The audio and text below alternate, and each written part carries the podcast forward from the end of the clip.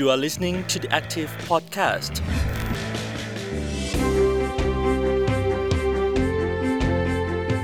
ขอต้อนรับคุณผู้ฟังทุกท่านเข้าสู่ The Active Podcast ทุกท่านอยู่กับผมภูเขาพิรดลภาคีเนตในวันอาทิตย์ที่ 30 กรกฎาคม ปี 2566 ครับ วันนี้ก็เป็นเวลากว่า 2 เดือนร่วม 3 เดือนแล้วนะครับ ที่เราได้รู้ผลการเลือกตั้ง รู้หน้าตาของบรรดาสสในสภากันแล้ว แต่ว่าหน้าตาของนายกและก็ครมเนี่ย ยังคงคลุมเครือและก็ยังไม่ชัดเจนครับ ด้วยกระบวนการต่างๆ ทางกฎหมายที่แทรกซึมเข้ามา ยุ่งเกี่ยวกับการเลือกนายกและก็เลือกครมไม่ว่าจะเป็นตัวรัฐธรรมนูญปี 60 ที่กำหนดอำนาจหน้าที่ให้สวเนี่ยเลือกนายกได้นะครับ ไม่ว่าจะเป็นเรื่องของการฟ้องร้องกันถึงกรณีคุณสมบัติการเป็นสสอย่างที่เกิดขึ้นนะฮะโด่งดังที่สุดเลยก็คือกรณีของคุณพิธานั่นเองครับ รวมถึงล่าสุดที่ผ่านมาถึงข้อตกเถียงในสภานะครับ ว่าท้ายที่สุดแล้วเนี่ยเราสามารถเสนอชื่อแคนดิเดตนายกซ้ำได้หรือไม่ครับ โดยมีการเอาข้อบังคับของหน่วยงานอย่างสภา มาเทียบกับรัฐธรรมนูญ ก็เป็นเรื่องที่บรรดานักกฎหมาย ก็ออกมาแสดงความคิดเห็นกันเป็นจำนวนมากนะครับ ซึ่งในหลาย ๆ ความเห็นนะฮะก็เป็นบรรดาคณาจารย์ ผู้ใหญ่ในวงการกฎหมายที่ออกมาพูดกัน แต่ลองนึกถึงอีกฝั่งหนึ่งที่เป็นนักเรียนดูไหมฮะว่า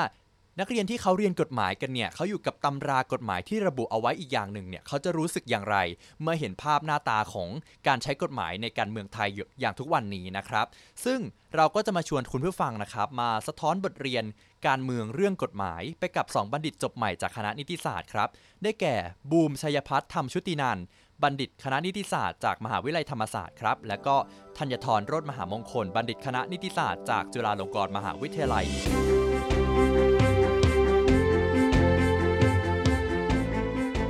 ซึ่งในช่วงนี้มันก็มีเรื่องของการที่สังคมมันตั้งข้อสังเกตกันว่า เอ๊ะ ตอนนี้เราอยู่ในสังคมที่กำลังใช้กฎหมาย เป็นเครื่องมือในการลุกแก่อำนาจบางอย่างอยู่หรือเปล่า หรือที่เขาเรียกกันว่านิติสงคราม อะ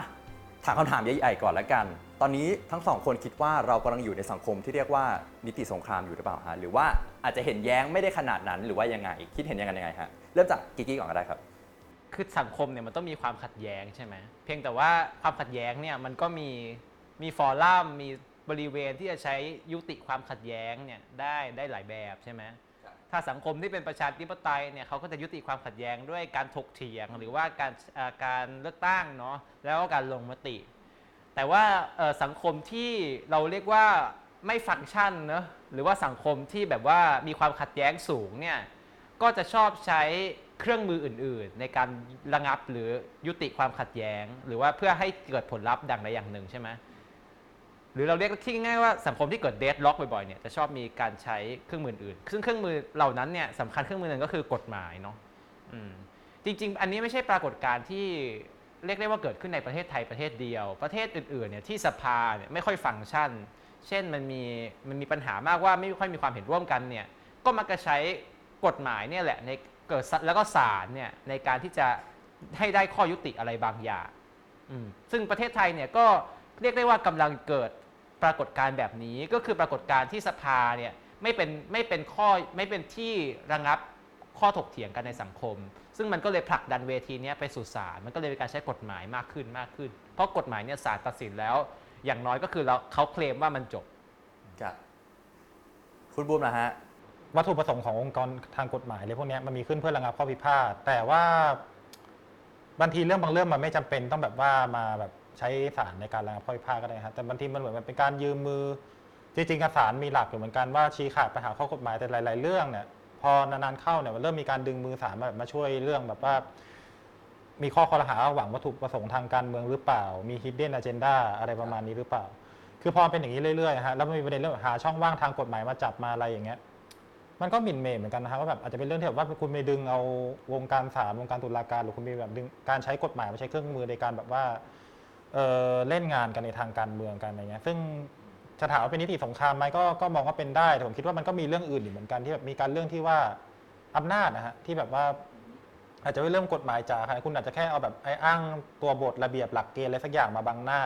แต่จริงมันอาจจะไม่ใช่เลยหรือว่ามันอาจจะเป็นแค่ความมั่นคงความสงบเรียบร้อยก็ได้ คือ คือส่วนตัวผมเลยมองว่าจริงๆอะมันอาจจะไม่ใช่นิติสงครามมันมีอะไรที่มากกว่านิติคือกฎหมาย มันมีการใช้เครื่องมืออื่น ๆ ด้วย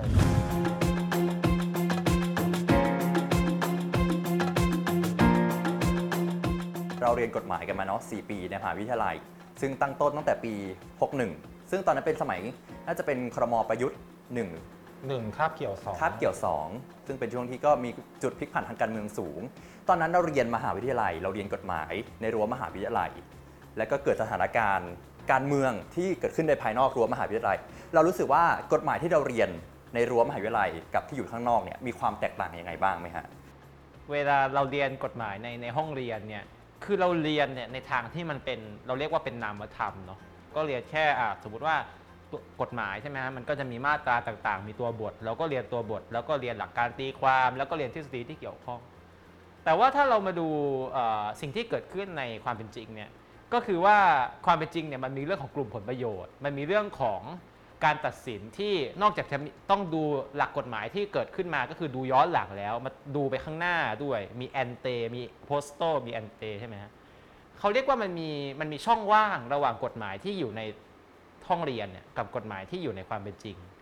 บางทีเราดูคำวินิจฉัยของศาลเนี่ยหลายๆศาลเนี่ยมันก็ตัดสินออกมาเนี่ยไม่ตรงกับ ความเข้าใจใช่ไหมไม่ตรงกับความเข้าใจที่ที่เราเข้าใจกันในห้องเรียน แล้วก็มีการวิพากษ์วิจารณ์กันเนี่ยแต่ว่าในแง่หนึ่งก็คือเราปฏิเสธไม่ได้ว่าศาลเนี่ยก็เป็นเหมือนกับเป็นผู้เล่นทางการเมือง หรือเป็นฝ่ายฝักฝ่ายทางการเมือง หรือว่าเป็นองค์กรทางการเมืองใช้คำนี้แล้วกัน องค์กรทางการเมืองอีกหน่วยงานหนึ่งซึ่งเขาก็มีอำนาจของเขา ซึ่งมันก็ต้องถูกตรวจถ่วงดุลถูกตรวจสอบเหมือนกัน แต่ว่าถ้าเรามองแบบ เรามองแบบจากหนังสืออย่างเดียวเนี่ยเราจะไม่เห็นความลุ่มลึกของปัญหาหรือว่าข้อข้อเท็จจริงตรงนี้ มีอะไรจะเสริมไหมครับ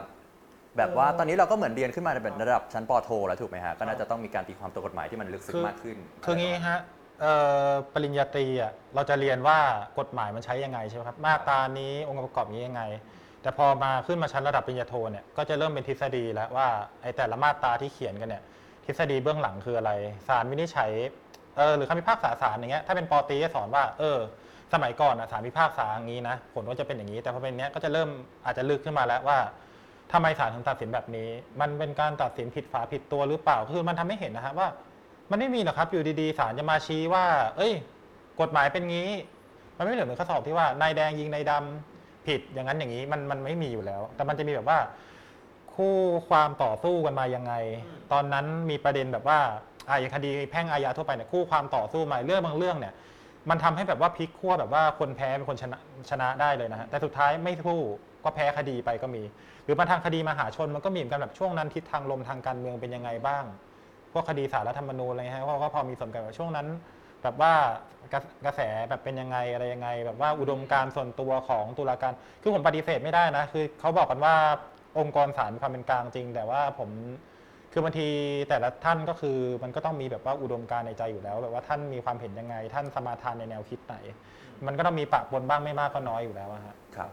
ในความเห็นของนักเรียนกฎหมาย หรือว่าบัณฑิตเพิ่งจบใหม่ เราจะทำอย่างไรให้ตัวกระบวนการยุติธรรมเหล่านี้ครับมันสามารถทำหน้าที่ในการที่จะรักษาระบบนิติรัฐของประเทศนี้อ่ารักษาความชอบธรรมที่จะเกิดขึ้นในประเทศนี้ได้ เพื่อป้องกันไม่ให้เกิด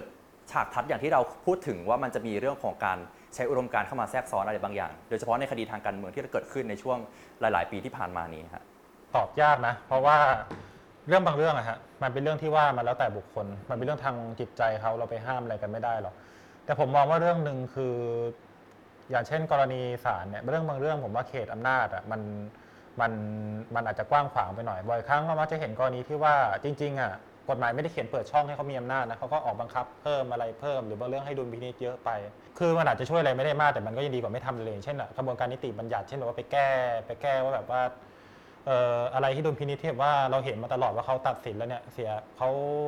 เกินเกินกว่าแบบว่าเจตนารมณ์ผู้ร่างตลอดเนี่ยอาจจะต้องจำกัดหรือว่าตัดดุลพินิจเขาออก บางเรื่องกระบวนการบางอย่างนะฮะอย่างเช่น อันนี้ผมยกตัวอย่างนะว่า มันเคยมีเคสที่ว่าสารรัฐธรรมนูญมี อันนี้เป็นของสเปนนะฮะ ครับ เป็นแบบว่าเปิดให้ตรวจสอบเออร่างก่อนประกาศใช้บังคับ ก็คือว่ากฎหมายผ่านสารสภารวดแล้วนะฮะเขาเปิดโอกาสว่าสสเนี่ยสามารถเสนอเรื่องไปศาลรัฐธรรมนูญ ซึ่งข้อดีมันก็คือว่าเออมันก็ให้ศาลช่วยตรวจดูว่าร่างกฎหมายเนี่ยมันมีปัญหาในการร่างมีปัญหาความชอบในการร่างไหมแต่ปัญหาติดอย่างเดียวสิครับว่านักการเมืองเอาเรื่องนี้มาทำเป็นเรื่องทางการเมืองในการแบบว่า เออสกัดดาวรุ่งแบบเป็นการกันซีนผู้ตรงข้ามอย่างเช่นหมายว่า ถึงว่าใช้อำนาจในการเข้ามาแทรกแซง ครับก็คือว่าตัจวกฎริงๆหอะมาย โดยหลักกฎหมายอะผ่านสามสภาเสร็จมันสามารถแบบให้ให้ประมุขเซ็นแล้วออกประกาศใช้เลยใช่ไหมพี่แกยิงเข้าสารรัฐธรรมนูญทุกครั้ง คือจะร่างกฎหมายที่ก็ยิงทุกครั้งและกันมันต้องรอวินิจฉัยเนี่ยมันเสียเวลาสุดท้ายสเปนตัดออกเพราะว่ามีปัญหา ซึ่งเรื่องพวกเนี้ยอันนี้น่าจะเป็นอีกเหตุผลหนึ่งที่ผมคิดว่าน่าจะน่าจะพอแบบว่าบรรเทาปัญหาได้ถึงแม้จะไม่ได้มากนักครับ คุณกิกกี้นะฮะ ก็คือถ้าเป็นความความชอบธรรมในแง่ของกระบวนการยุติธรรมเนี่ยผมแบ่งสามส่วนครับ สั้นๆ ก็คือส่วนหนึ่งเนี่ยเอาเรื่องกฎหมายกับฝ่ายการเมืองก่อน คือปัญหาหลักสำคัญหนึ่งของประเทศไทยเนี่ยก็คือปัญหาที่นักการเมืองค่อนข้างที่จะกลัวในการแตะต้องศาลครับ เนาะแล้วก็มองว่าเรื่องของการปรับใช้กฎหมายเนี่ยเป็นเรื่องขาวดำซึ่งจริงๆเนี่ย มันไม่เป็นแบบนั้น เพราะว่าศาลเนี่ยก็เป็นองค์กรทางการเมืององค์กรหนึ่งเหมือนกัน คือ หมายความว่าฝ่ายการเมืองเนี่ยก็จะต้องไม่ยึดติดกับกรอบที่ว่าต้องปล่อยให้ศาลเป็นอิสระ คือแน่นอนศาลมีตุลาการทุกคนมีอิสระในการพิจารณาพิพากษาคดี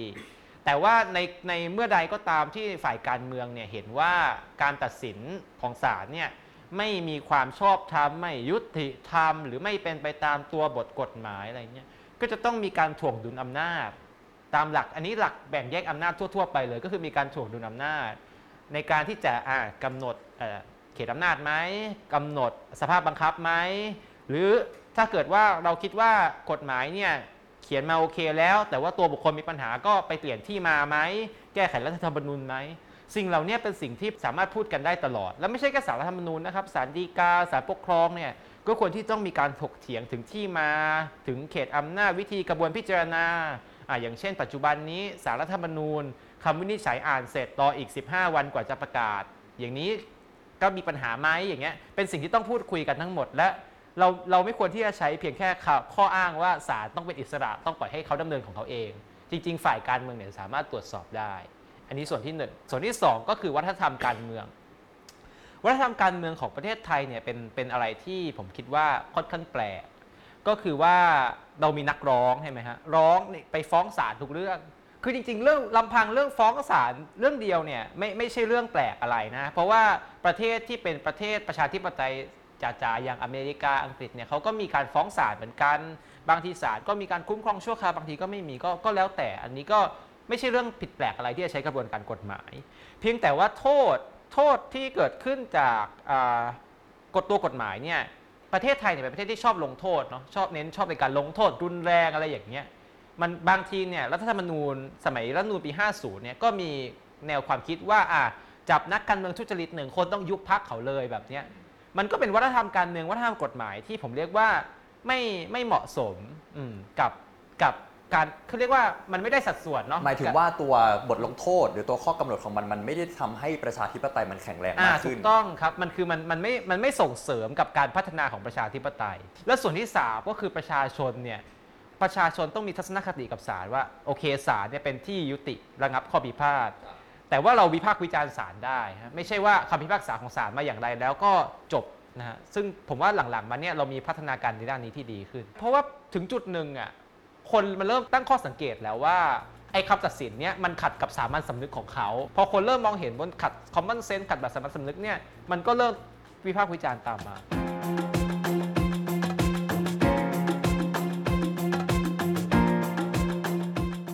อย่างที่ล่าสุดเลยเรื่องของกรณีที่มันมีการใช้กฎหมาย กรณีคดีหุ้นสื่อของคุณพิธาเอง หรือเรื่องของ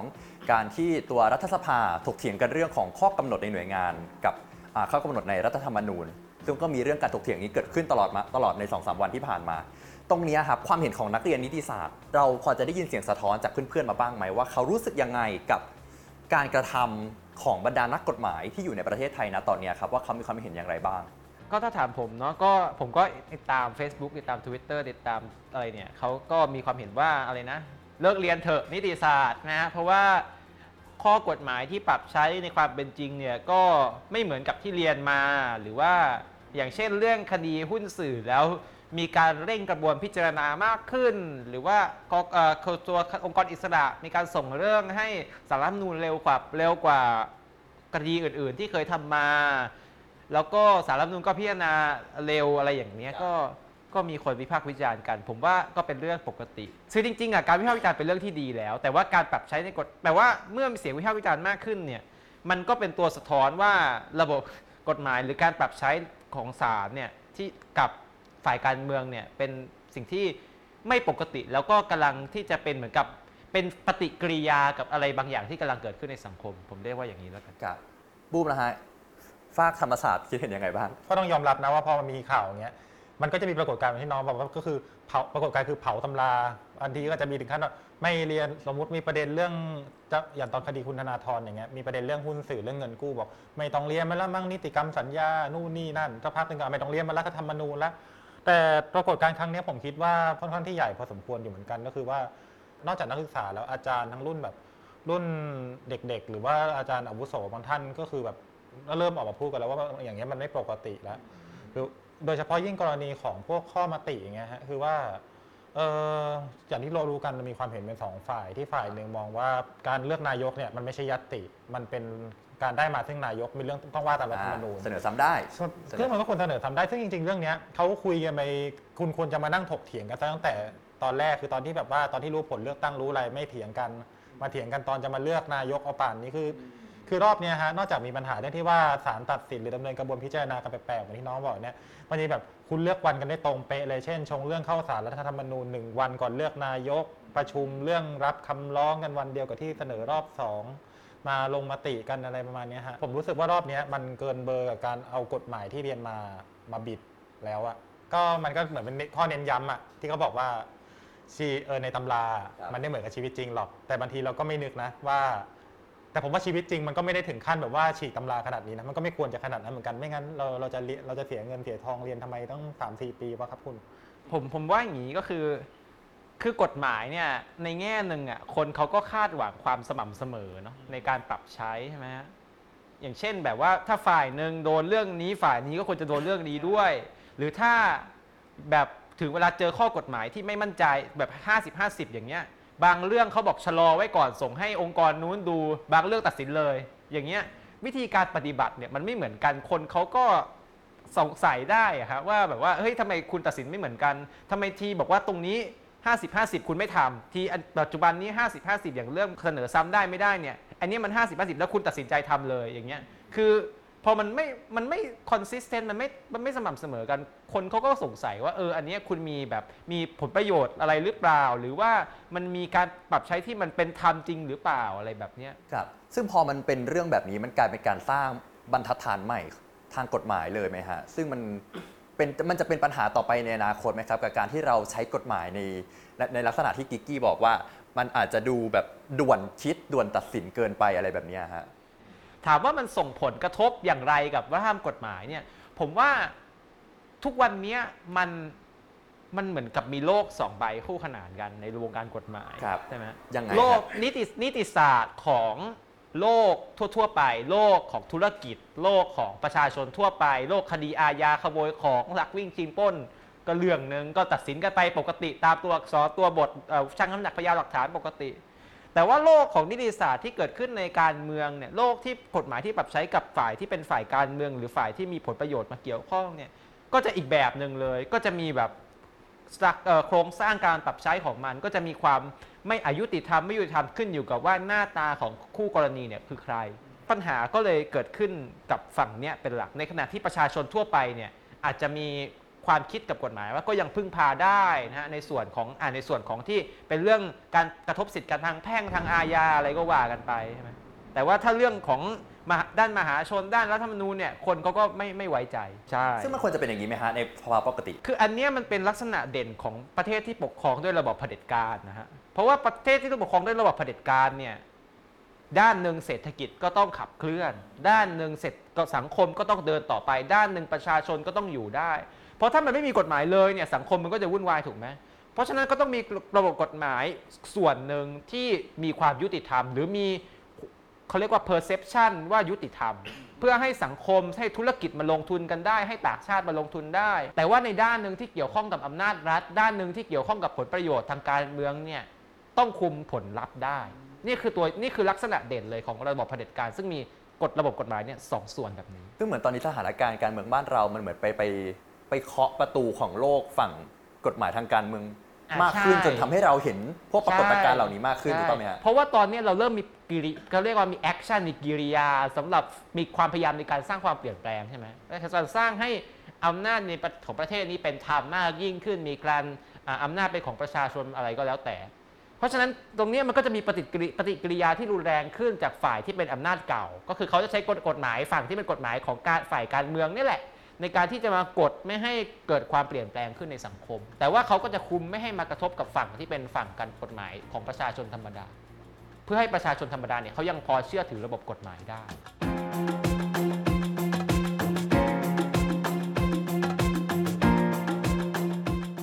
อะแล้วตอนนี้คณะนิติศาสตร์ในประเทศไทยกำลังสร้างนักกฎหมายแบบไหนอยู่ฮะโอ้นั่นสิฮะนั่นมันก็มันผมก็ชักก็นึกภาพไม่ออกแล้วคือคือในวงการกฎหมายใช่ไหมส่วนใหญ่ก็จะโดนบอกว่าเอ่อคณะนิติศาสตร์เนี่ยเป็นคณะที่ผลิตคนที่ที่จะเตรียมตัวไปเป็นวงการผู้พิพากษาตุลาการ แต่เดี๋ยวนี้มันกันกระจายมากขึ้นแล้วแหละคือ คุณถ้าคุณมีหัวการค้าคุณจะไปทำธุรกิจก็ได้ คุณมีหัวทางการเมืองคุณจะไปเป็นนักการเมืองหรือเป็นอะไรก็ได้เดี๋ยวนี้เขาเรียกว่า มันไม่ใช่เรื่องการผลิตผู้พิพากษาอัยการต่อไปแต่สำคัญนะฮะคือถ้าจะผลิตแบบ mainstream คือมาทางองค์กรตุลาการเนี่ย คุณจะเราจะได้นักกฎหมายที่ตัดสินคดีแบบไหน เราจะได้พูดเทียบว่าเห็นแค่ว่ากฎหมายย่อมเป็นกฎหมาย ตัดสินกันไปตามนั้นเลยหรือเปล่าโดยที่ไม่ดูอะไรรอบข้าง หรือว่าคุณจะศึกษาดูทฤษฎีหลักการเบื้องหลัง เช็คแบบคำนึงถึงผลที่จะตามมาว่าถ้าตัดสินมาอย่างนี้แล้วเป็นยังไงอะไรประมาณนี้หรือเปล่า แต่ถามว่าเรากำลังจะได้ประดิษฐ์นิติศาสตร์แบบไหนเนี่ยส่วนตัวผมก็ผมว่าผมว่าตอบยากเหมือนกันนะแล้วตัวนักกฎหมายในอุดมคติมันควรจะเป็นยังไงฮะเอาคำผมจริงคำพูดอาจารย์อาวุโสว่าผมเคยเรียนด้วยนะ คือแม่นทั้งวิชาการและวิชาชีพ วิชาการคือทฤษฎีความรู้เนี่ยกฎหมายเนี่ยคุณต้องแน่น คือไม่ได้ถึงกับขนาดว่าคุณเป็นแบบว่าคุณกินประมวลเป็นเป็นอาหารจานหลักแบบว่าท่องได้ตั้งแต่มาตราหนึ่งถึงมาตราสุดท้าย แต่ว่าคุณเปิดถูกคุณใช้กฎหมายเป็น คุณเข้าใจวิธีการใช้และการตีความกฎหมาย ว่าสิ่งที่ควรเป็นมันควรจะเป็นอย่างนี้ แล้วควรจะตีให้มันคงเส้นคงวาด้วย หลักเป็นอย่างนี้อย่างนี้ ขณะเดียวกันก็ต้องเชี่ยวเรื่องวิชาชีพด้วยเช่น อย่างในวงการศาลนะฮะเรื่องแบบการระงับข้อพิพาทการอะไรการดำเนินกระบวนพิจารณาคุณต้องเป๊ะคุณต้องแม่น แล้วการแบบการคุณใช้ดุลพินิจอะไรเงี้ยคุณก็ต้องนึกถึงแบบมีหลักเกณฑ์มีความคิดอยู่แบบว่ามีเหตุผลที่มันหนักแน่นพอด้วยอะไรด้วยประมาณเนี้ยครับครับ อันนี้ผมขอพูดในฐานะแบบเอาเฉพาะอาชีพที่เป็น stream นะเพราะว่าจริงๆก็ต้องย้ำก่อนว่าวงการนิติเนี่ยมันมีอีกหลากหลายอาชีพ แต่เนื่องจากวงการเอเอ mainstream อันเนี้ยมันกระทบสังคมไทยที่สุดครับ ตอนนี้ก็เลยต้องขอพูดแค่ส่วนนี้ก่อนครับ เมื่อกี้มีสองส่วนก็คือส่วนที่เป็นอยู่กับส่วนที่ควรจะเป็นนะผมว่าที่เราเป็นอยู่เนี่ยหรือสิ่งที่ระบบการเรียนการสอนกฎหมายในประเทศไทยเนี่ยกำลังผลิตเนี่ยคือเราเรียกว่าผลิตนักเทคนิคทางกฎหมายหน้าที่ในทางกฎหมายคืออะไรหน้าที่ในการทางกฎหมายก็คือคนที่เปิดเนี่ยตามที่เปิด มาตราออกมาเนี่ยแล้วก็บอกว่าอันนี้ตีความอย่างนี้ อันนี้ตีความอย่างนี้ อันนี้ตีความได้สองแบบ อันนี้ตีความได้สามแบบ อันนี้กำกวม อันนี้ไม่กำกวมอย่างเงี้ยซึ่งซึ่งมันก็ได้นะฮะเพราะคือมันเป็นการถกเถียงกันในแง่ของตรรกะ หรือว่าเขาเรียกว่าการให้เหตุผลในเชิงคุณค่าใช่ไหมล้วนๆถูกไหมว่าอันนี้หลักอันนี้ต้องถกเถียงกันระหว่างหลักการอะไรกับหลักการอะไร หรือว่ามีหลักการตีความอะไร ซึ่งจะต้องให้ความหมายของคำเนี้ยเป็นอีกทางหนึ่ง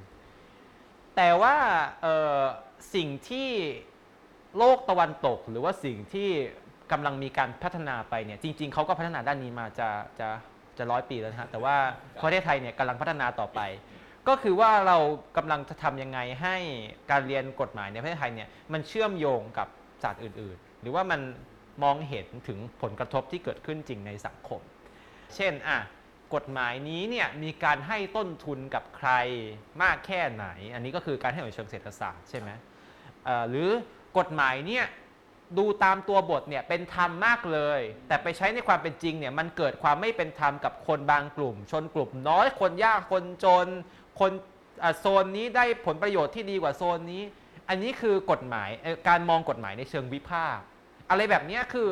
มันมันเป็นสิ่งที่ประเทศไทยเนี่ยยังไม่มีการเน้นการเรียนการสอนอย่างเต็มที่ ซึ่งนักกฎหมายตัดหลายประเทศเนี่ยโดยเฉพาะนักกฎหมายฝั่งที่เป็นโลกภาษาอังกฤษเนี่ยเขาค่อนข้างที่จะให้ความตระหนักกับเรื่องพวกนี้ เพราะว่าเขาจะไม่มองว่ากฎหมายเนี่ย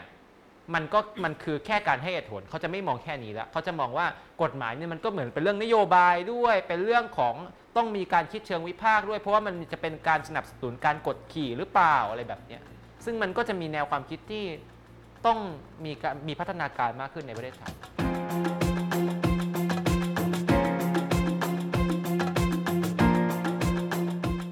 หลาย ๆ ครั้งที่มันเกิดเรื่องที่มันเกี่ยวกับข้อบัญญัติทางกฎหมายเนาะที่แล้วประชาชนให้ความสนใจมาก และเขารู้สึกว่าเฮ้ยมันไม่ถูกต้องมันไม่เป็นธรรม เขาต้องการใครสักคนหนึ่งออกมาพูดถึงเรื่องนี้ ซึ่งโดยมากหวยมันก็จะไปลงที่บรรดาสถาบันทางการศึกษา พวกสถาบันผลิตนักกฎหมายทั้งหลายแหล่ ตอนนี้มันก็มีบางกลุ่มในสังคมที่พยายามจะมาพูดว่าเอ้ยทำไมสถาบันโน้นสถาบันนี้ถึงไม่ออกมาพูดหรือออกมาชี้แจงความไม่ปกติที่มันเกิดขึ้นในสังคมตรงนี้อะไรเงี้ยครับเรามีความคิดเห็นว่ามันว่าสถาบันทางการศึกษาเราเนี้ยควรจะมีบทบาทในการที่จะออกมาชี้นำหรือชี้แนะอะไรตรงนี้บ้างไหมอันนี้เราคิดเห็นยังไงอะคือองค์กรเนี่ยผมว่ามันต้องมันต้องชั่งน้ำหนักอะเพราะว่าบางทีเนี่ยมันก็เป็นเรื่องความเห็นทางกฎหมาย 50-50 จริงๆ มันก็แน่นอนมันต้องไปเสรีภาพทางวิชาการเนาะมันจะไปแสดงจุดยืนใดจุดยืนหนึ่งเนี่ยมันก็ค่อนข้างที่จะลำบาก เพราะว่าแน่นอนในองค์กรมันก็มีคนความคิดเห็นหลากหลายใช่ไหมล่ะแล้วพอมันเป็นเรื่องข้อกฎหมายเนี่ยอย่างเช่นอะผมยกตัวอย่างง่ายๆเรื่องวาระนายก 8 ปีหรือเปล่าเนี่ยมันก็เป็นเรื่องที่เสียงแตกนะผมว่าเป็นเรื่องที่เสียงแตกแล้วแล้วจะคาดหวังให้องค์กรเนี่ยมาแสดงจุดยืนขององค์กรว่าฉันสนับสนุนการตีความแบบนี้ หรือว่าฉันคิดว่าการตีความแบบนี้ผิดอะไรอย่างเงี้ยก็เป็นเรื่องที่ลำบาก แต่ ถ้าพูดพอพูดเสร็จเนี่ยมันก็ต้องมาดูด้วยว่ามีบางครั้งจริง ๆ ที่การใช้กฎหมายเนี่ยมันเกินสิ่งที่เราเรียกว่ารับได้ในกรอบที่เราเรียกว่ารับได้นะฮะผมยกตัวอย่างนะไปตัดสิทธิ์ตอนยุคพักไทยรักไทยไปตัดสิทธิ์เขาย้อนหลัง อย่างเงี้ยอันเนี้ยผมว่าค่อนข้างที่จะเห็นตรงกันนะอาจจะ 60-70%ว่าเป็นการใช้กฎหมายย้อนหลังผลร้ายต่อบุคคล อันเนี้ยมันเป็นอันนี้มันเป็นหลักการพื้นฐานอ่าหรือว่าการไม่ให้สิทธิประกันอย่างเงี้ย ผมยกตัวอย่าง อันนี้มันเป็นอันบอกว่าเป็นสิทธิพื้นฐานที่ต้องได้รับการสันนิษฐานไว้ก่อนว่าเป็นผู้บริสุทธิ์ อันนี้โอเคว่ามันเป็นเรื่องที่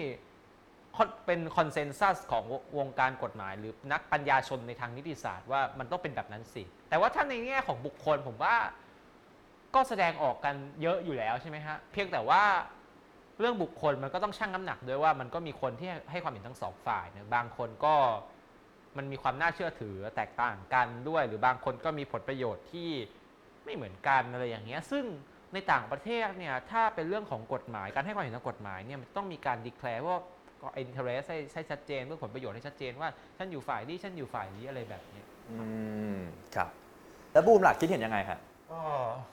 จริงๆอะองค์กรทางกฎหมายอะคุณเป็นองค์กรที่ผลิต เผลอๆคนที่ก่อวิคนที่ก่อวีรกรรมกันอยู่ตอนเนี้ยก็สิทธิ์เก่าคุณอาจจะเป็นเพื่อนร่วมงานคุณด้วยซ้ำอะไรเงี้ย ผมก็ว่าถ้ามันถึงขั้นที่แบบว่ามันฉีกตำราอย่างแบบร้ายแรงเลยอะก็ควรจะออกมาพูดอะไรสักอย่างคือผมบอกไงว่า ไม่ต้องมาถึงขั้นประนามอะไรก็ได้ คุณออกมาแบบว่า คุณควรออกมา take action อะไรสักอย่างเพื่อแบบว่าเฮ้ยมันไม่ควรมันไม่ถูกต้องนะคือคุณทำอย่างเงี้ยมันจะเกิดผลไม่ดีหรือว่าแบบจริง ๆ หลักมันควรจะเป็นอย่างนี้ที่ตัดสินอย่างเงี้ยมันไม่ถูกมันไม่ควร ซึ่ง ผมก็เข้าใจว่าแต่ผมเข้าใจได้นะว่าในองค์กรมันมีทั้งมันมีทั้ง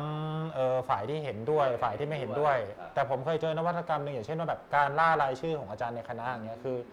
คุณคุณอยากคุณอยากจะร่วมแถลงการ take action คุณก็ไปเซ็นชื่อไป แต่ถ้าคุณยึดมั่นในความเห็นยึดมั่นในหลักการคุณเหมือนกันว่าแบบว่าเอ้ยก็ฉันก็รู้สึกว่าไอ้หลักนี้มันถูกแล้วของความเห็นคุณนะน่าจะมีเข้าใจผิด คุณก็ไม่เซ็นมันก็เป็นสิทธิ์ของคุณไง แต่ถามว่าควรไหมก็ผมคิดว่าควรควรจะออกมาพูดอะไรบ้าง เพราะว่าถ้าถ้าพากันนั่งเงียบกันหมดแบบนี้ครับ ต่อไปก็เดี๋ยววงการศาลเนี่ยเริ่มจะไม่ประชาชนเริ่มจะไม่เชื่อมั่นในวงการศาลมันจะลามมาวงวิชาการด้วยครับ คือผมว่าไม่ว่ายังไงเนี่ยความเงียบแบบไม่ใช่ผลดีอะอย่างใช่นี้ละกันครับถ้ามีถกเถียงกันเนี่ยจะเชียร์จะไม่เชียร์อะไรใช่ก็ก็ขอให้มีการถกเถียงกันแล้วคนหรือว่า มันก็มีการพัฒนาต่อไปว่าฝ่ายไหนอ่ามีเหตุผลมากกว่าฝ่ายไหนไม่มีเหตุผลอะไรเงี้ยผมว่ามันก็เกิดประโยชน์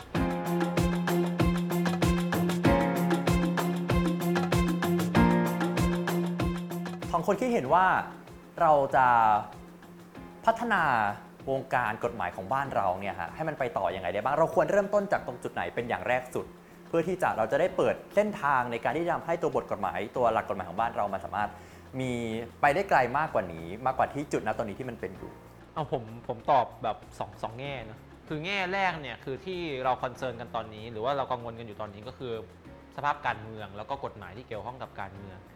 ความเปลี่ยนแปลงเนี่ยมันอาจจะไม่ได้เกิดขึ้นโดยการใช้กฎหมายเป็นตัวนำมันต้องเป็นสภาพการเมืองต้องเป็นคนผลักดันเป็นจุดเริ่มต้น หรือว่าต้องมีแรงขับเคลื่อนทางสังคมเป็นจุดเริ่มต้น อันนี้ก็ต้องยอมรับกันก่อนว่ากฎหมายเนี่ยอาจจะไม่ใช่เวทีที่เป็นคำตอบสุดท้าย นะฮะในการที่จะผลักดันประชาธิปไตยผลักดันอะไรก็แล้วแต่สองก็คือว่าผมว่าสภาพที่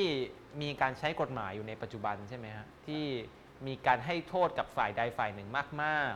ๆ แล้วก็มีการให้คุณกับอีกฝ่ายใดฝ่ายหนึ่งเนี่ยจนเกินเบอร์อะไม่เป็นผลดีกับระบบเอ่อกระบวนการประชประชาธิปไตยในระยะยาว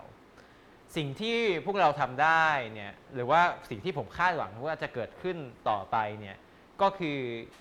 ออระบบระบบการเมืองเนี่ยมันตอนนี้นะเท่าที่ดูนะเดี๋ยวมันก็คงจะคลี่คลายในเรื่องของมันเอง เรามีความหวังว่าอย่างนั้น หรือถ้ามันไม่คลี่คลายเนี่ยมันก็จะมีแรงผลักดันมากขึ้น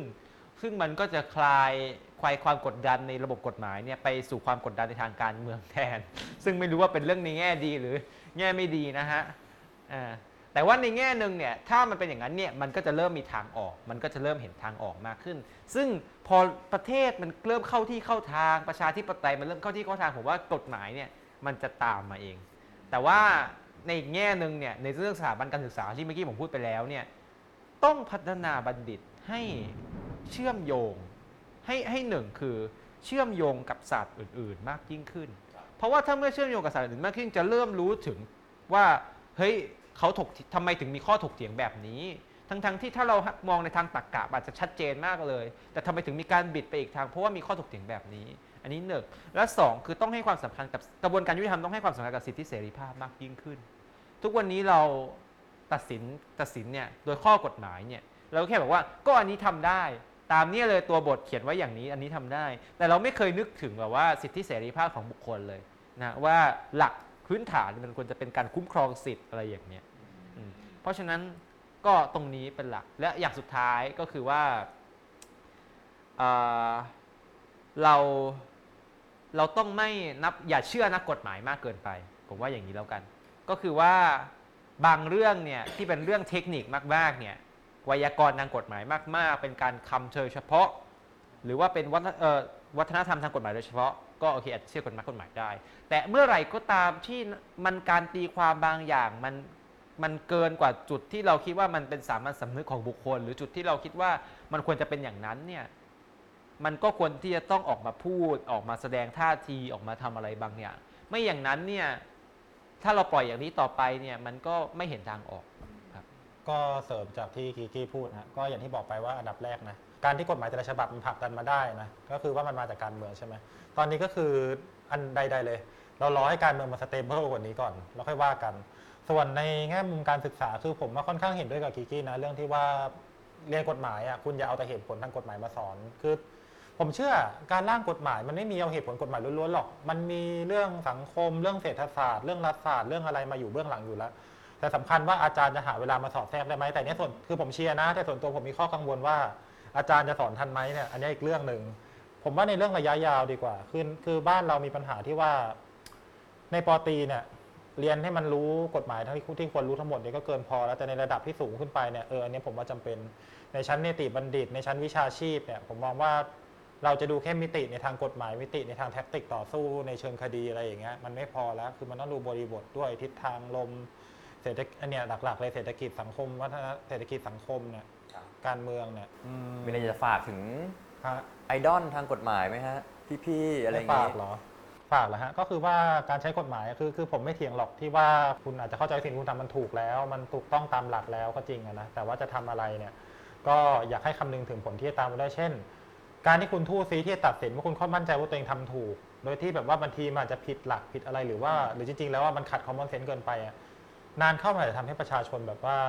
เสื่อมศรัทธาไม่เข้าใจไม่ไม่แบบว่าอะต่อไปฉันจะไม่เชื่อถือวงการกฎหมายอีกแล้วนะซึ่งอันเนี้ยมันจะกระทบกับรุ่นน้องคุณในอนาคต เพราะว่า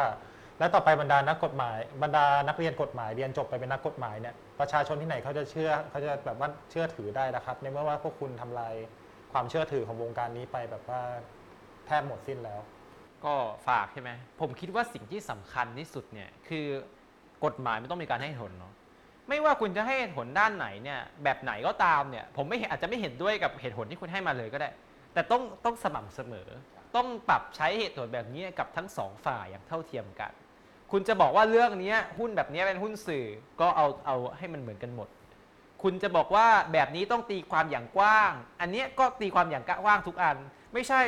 เรื่องนี้ตีความอย่างกว้างอีกเรื่องหนึ่งตีความอย่างแคบ เรื่องเรื่องนี้ตีความแบบ อ่าเอาเอาพจนานุกรมมาเปิด อีกเรื่องหนึ่งบอกว่าต้องตีความตามความหมายของคนทั่ว ๆ ไปเข้าใจกันคุณคุณค่าหนึ่งของกฎหมายเนี่ยมันคือต้องมีความสม่ำเสมอใช่ไหมความสามารถคาดเดาได้ ไม่ใช่ free for all เลยคือคุณอยากจะเขียนอะไรคุณก็เขียน แบบนี้มันกระบวนการยุติธรรมมันจะเสื่อมทั้งระบบคือเพราะฉะนั้นเนี่ยถ้าจะฝากอะไรก็คือท่านตุลาการท่านอาจารย์ที่ออกมาให้ความเห็นท่านทั้งหลายเนี่ยที่ทำงานอยู่ในวงการกฎหมายเนี่ย ต้องมีความสม่ำเสมอในการให้เหตุผล ท่านให้เหตุผลแบบหนึ่งท่านท่านคิดว่ากฎหมายควรจะตีความแบบนี้ ท่านก็เอาให้ตลอด มันจะได้มันอย่างน้อยมันได้คาดเดาได้ มันจะได้วิพากษ์วิจารณ์ถูกประมาณนี้ครับ ครับ ก็วันนี้ขอขอบคุณมากเลยที่มาแสดงความคิดเห็นกับเรานะครับ ขอบคุณมากนะครับ